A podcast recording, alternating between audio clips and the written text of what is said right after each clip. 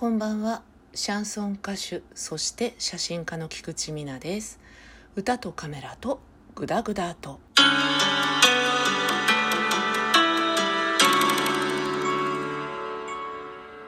優雅というジングルにも私自身は慣れてきたんですが皆様はいかがでしょうか、えー、ただね最初の一発目のアタック音が結構強いなっていうのは毎回思ってていて移動中とかねヘッドフォンとかイヤフォンかそれで聞いてくださる方には一瞬耳にきつくくるんじゃないかなと思ってその点がちょっと心配というかまだ迷いがあるという感じなんですけれどもね。本日のトークのお供は相も変わらずブラックニッカクリアハイボールを飲みながらお送りしたいと思います。しかしねブラックニッカクリアというのは非常に美味しいウイスキー初心者に最適なお酒ということで入門編という位置づけらしいんですけれどもさすがにねもうずっと飲んでいるのでちょっとね飽きてきた。正直言うと。浮気したいかなっていう気がしていて今のボトルが結構少なくなってきてはいるんですよね。これが終わったらどうしようかなって久々にワインなんか戻ってもいいのかなと思ったりしますがいかんせんワインは太る。そうなんですよ。まあね酒飲んでる時点で太るだろうって言われたらそうっすねっていう。そうですよねっていう返事にしかならないんですけれどお酒を飲まれない方はあまりご存じないかもしれないですがお米とかねからできているものは糖分が結構高いのでやっぱり太るというねこれは食べ物でも同じですね。だから日本酒とかワインっていうのはねこれは太りやすい方に入ります。でウイスキーとか焼酎っていうのは太りづらい方に入るんですね。ただ甘いジュースとかで割ったら元も子もないですしどのお酒に関してもお酒飲んだ後チャーハンとか食ってればそれは ラーメンとか閉めちゃった日にはそりゃーっていうね元の木阿弥？元も子もないか、えー、そんな感じなんですけれども私は赤ワインがそんなに得意ではない、えー、量が飲めないので量を飲む必要があるかっていうツッコミはちょっと置いときますよ。置いときますよ皆さん。あのねワインは白ワインが好きなんでね。次のお酒は何にしようかなと。または同じハイボールでまたレモンとかねそういうのでちょっと割ったハイボールに浮気をしようかな。今いろいろ考えているところでございますけれどもお酒といえばですね似合う食べ物というのがいくつかありまして私はどちらかというと和食となので麺類が好きなんですよね。お蕎麦でしょ？うどんでしょ？まあ乳麺きしめんとかその辺はもちろんそうめんももちろん。あと焼きそばとかも好きですね。パスタはもちろん。でなぜかラーメンだけがあんまり嫌いじゃないんですけどなぜかラーメンの存在だけがスポッと抜け落ちていてラーメン食べたいなって思うことがまずまずないんですよね。カップ麺とかは15年以上食べてないかもしれないです。まあこれにはちょっとねきっかけがあるんですけれども普通のラーメンもね札幌一番の塩ラーメンってあるじゃない？お鍋で煮るやつ。あれを年に72回食べるかなっていうぐらいでラーメン屋さんの入り方とかも実はよく分かってないっていうねもう意外にあらあら何を気取ってらっしゃるのっていう庶民じゃないのねって、えー、思われそうですけど思ってない。思ってないぞ誰も。麺類の中で特に好きなのがそばお蕎麦なんですよ。なんで好きなのかっていうとねこれまた困っちゃうんですよ。よくねそば食いの人は新そばの鼻に抜けるような香りがとか喉越しがとか言うじゃないですか。私ねその辺全然実は分かんなくて鼻に抜けるような香りを感じたこともあんまりない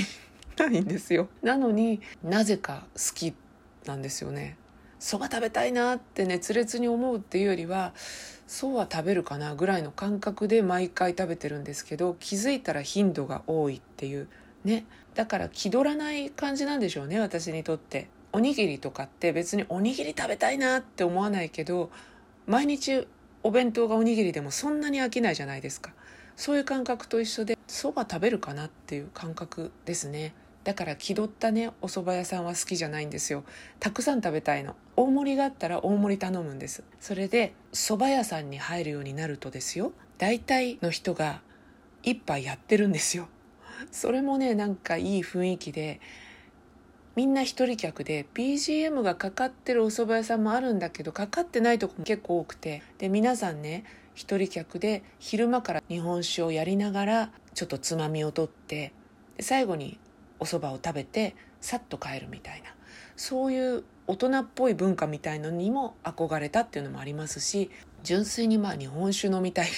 そばに日本酒合うもんねってことで日本酒飲みたいから蕎麦屋入るみたいな時もあります。で蕎麦屋入ったから日本酒頼むって時もあるんですけどね。東京とか千葉県で割といいよって言われるお蕎麦屋さんには